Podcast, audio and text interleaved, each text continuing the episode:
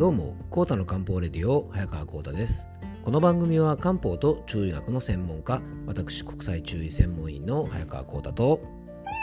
はい、アシスタントの猫林さんと2人でお届けいたします。猫林さん、今日もよろしくお願いします。はい、よろしくお願いします。えっ、とね、今回もですね、番組宛てにいただいた、えー、質問回答の回にしたいと思います、えー、質問回答としてですね、今日は万人に良い腸活はないというテーマでお届けしたいと思います。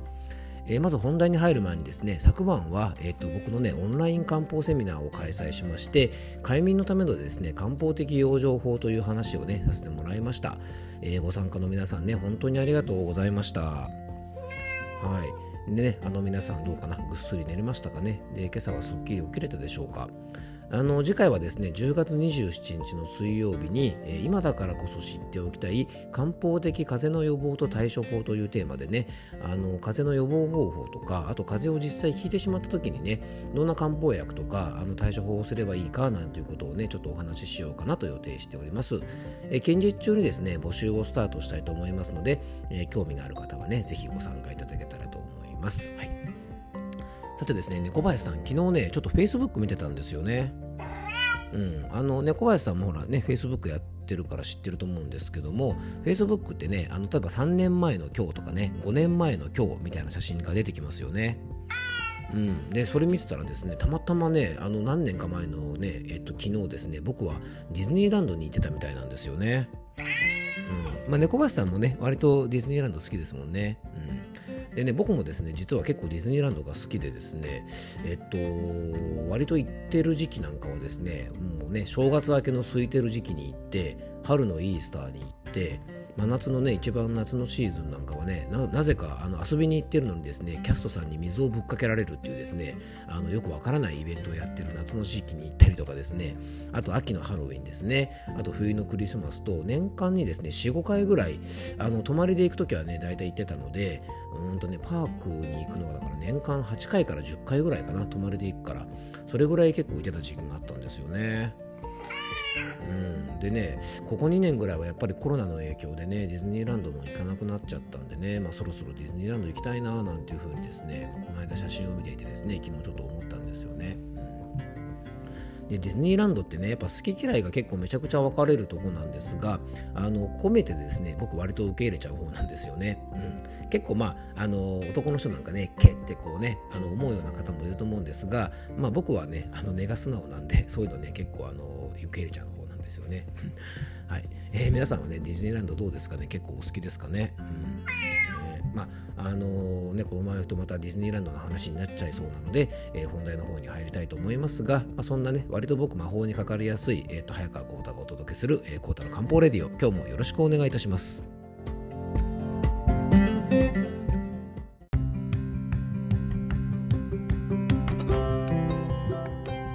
はい、ということでね、今日の本題の方に入っていきたいと思いますが、まあ、本当にね、ディズニーランドも2年ぐらい行ってないですね。本当に一時よくねもう通ってたんで、うん、そろそろ行きたいですね、うん、なんかディズニーランドでなんか食べ物とか食べたりとかねいいですよね、うん、早く行きたいですね。はい。えー、それでは本題の方に入っていきましょう。えー、っとですね、えー、今回はですね、以前ちょっとね、番組の中でも触れたかな、あのいただいたご質問の方に答えていきたいと思うんですが、えまずですね、えっと、ご質問いただいたのがですね、ラジオネーム、武藤よしこさん、えっとね、砂糖が入ってない武藤ですね、はい、からいただいたご質問です。ちょっと質問だけ、え読ませてもらいますね。えー、小田先生、こんにちは。えっと、Spotify で先生の番組を見つけて、えいつも楽しく聞かせてもらっております。はい、ありがとうございます。えー、質問なんですが常にですね腹部膨満感がありお腹が張るということですね。特に食後は、えー、ちょっとしか食べてないにもかかわらずすぐお腹がパンパンに風船のように張ってしまって困ってます、まあ、便秘もひどいので便秘にいいと言われている食品ヨーグルト納豆キムチを毎日食事に取り入れていましたがあんまり効果を感じられなくて、えー、困っていたところ最近になってですねシーボという言葉を目にしました。えー、このシーボってことはね、ちょっと後で僕紹介しますね、えー、見た記事によるとですね、今まで腸に良いとされていた食品がかえって逆効果だとか、えー、あとですね、低フォドマップ食というものを、えー、推奨されていました。えー、常に腹部膨満感に悩まされ、腸にいいと言われている発酵食品とか食物繊維を取るように努めてきたのに、まあ、この新しい情報で見てですね、ちょっとガクッときちゃいました。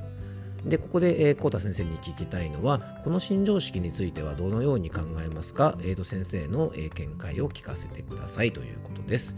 はい、ということでね、ちょっとこのご質問に答えていきたいと思います。まあ、この質問をね、番組で取り上げたのは、あのすごくね、あの面白い質問というかですね、まあ本当ね、あの元よしこさん大変だったと思うんですが、あのなか皆さんと一緒にね、ちょっと共有しやすいテーマかなと思ってね、お答えさせていただきたいと思います。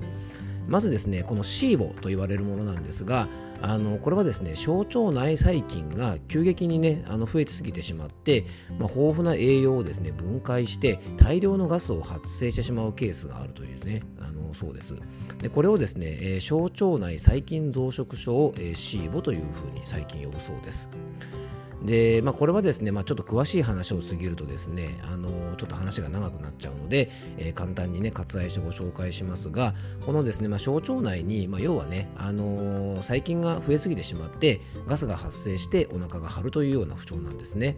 で、起こる原因としたらですね、あの細菌、まあ、雑菌とかの侵入を防ぐ胃酸のね、減少とかが一つ原因と言われたりとか、あと、まあ、その胃酸のね、あのー、胃酸と混ざってですね、胃液になる胆汁の減少、これね、あの肝臓で作られて、えー、脂肪とか油分のね消化とか分解に使われたりする。胆汁が減りすぎたりとか。あとはですね腸管運動の低下による腸内クリーニング機能の低下。要は腸の動きが悪くなってしまって腸の中がねあのきれいにできないような状態になるとそうなってしまったりとか、まあ、そういうようなね、えっと、症状が起こるそうです。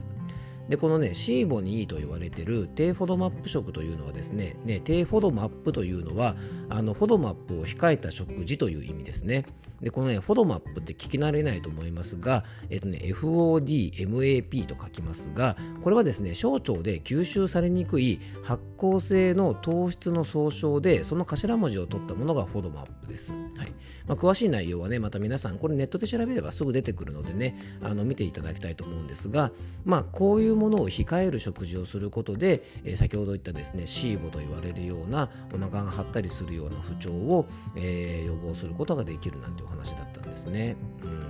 まああのー、結構ですねこのフォドマップ食って言われているものには発酵食品が多く含まれたりしてですねいわゆる一般的に腸活にいいと言われているものが多く含まれるんですね。うん、じゃああの一般的に言われているですね腸にいい食事っていうのがじゃあ悪いのかっていうとこなんですよね。で、まあ、これに対してですね、僕なりの見解をちょっとお話ししていきたいなと思います。で武藤さんもですねあの便秘とか膨満感があったりしてですね、まあ、少しでもお腹のためになればと思って、えーね、あの腸にいい食事をいろいろ取られてたんですが、まあ、効果がなかったところがですねこのシーボというのを見てですね逆効果だったんじゃないかというふうにねあの思われたと思ってね、まあ、さぞかしねあのショックだったんじゃないかなと思います。でですね、例えば普通の便秘とか膨満感の、えーね、症状が起きている時の原因が腸内細菌の低下。要は腸内に善玉菌と言われているものがあまりないことが原因で腸の動きが低下してお腹が張ったりとか便秘してるんであればそういう発酵食品をとってもよかったのかもしれませんしまたあの食物繊維と言われている便の傘を増やしたり腸の中のクリーニングになるようなものとかが不足していて要は食事で摂る量が少なくて排便がうまくいかなくてですねそれで腸の中が汚れてしまってあのガスが出てお腹が張ったりしてるんであればこの食物繊維をしっかり取ることでお通じがスムーズにいってですね異常発酵とかをしてガスがたくさん出ないあのそういう腸にすることができたのかもしれませんが結果的に見るとですね、えっと、武藤さんの場合は、えー、膨満感と便秘の原因がこのね善玉菌の不足と食物繊維の不足ではなかったっていうふうにねちょっと考えられるんじゃないかなと思います。もちろんねあのいろんな要因があるのでねあの今僕がね分かる範囲でのあの理由でね考えていくんでねあのちょっと実際の、まあ、細かい相談についてはねちょっとまた別なんですがじゃないのかなと思います。でこれねあの小腸大腸が、えーとね、ちゃんと動いている状態であれば、まあ、こういうですね善玉菌とか、えー、食物繊維なんかがね上手に使えるのかもしれませんが逆にねそういうものが使いこなせな使いこなせないようなね、まあ、状態だったんじゃないかなというふうに言えると思います。うん、なのでね、もしかしたらあの調べられたね、シーボっていうものの可能性もあるので、まあ、低フォドマップ食なんていうのもですね、あのもしよかったらね、こう試してみたりするのもいいかもしれません。うん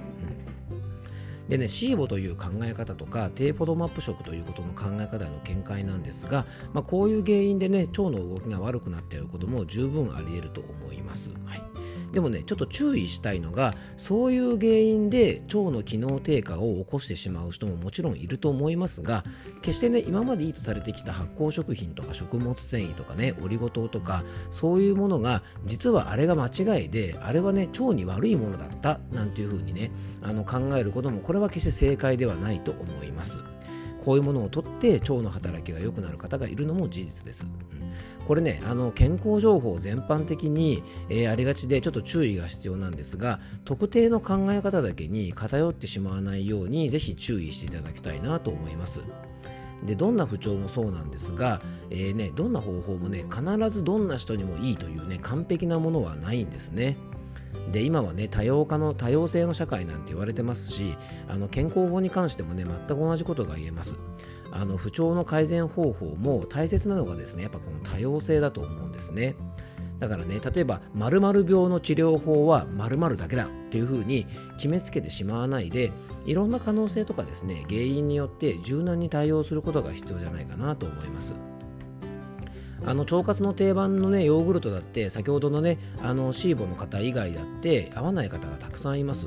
で薬膳的にですねこのヨーグルトというものを見るとヨーグルトはですね質といってですね体の中にドロドロしたものが溜まりやすくなります。食べ過ぎるとね。なのでもともと食べ過ぎ飲み過ぎとかで体の中にですね単質というドロドロしたものが溜まっているような方ね、普段から飲み過ぎ食べ過ぎの方なんかは、えー、ヨーグルトがね腸活にいいなんて言って食べ過ぎるとかえって逆効果になったりすることもありますし、ね、便の傘を増やしたする増やしたりする食物繊維もお年寄りのようにですね腸の動き自体があんまり動かなくなっちゃってる人が、ね、あの腸にいいからといって繊維質を取りすぎると逆に腸の中で詰まってしまって便秘の原因になることもありますから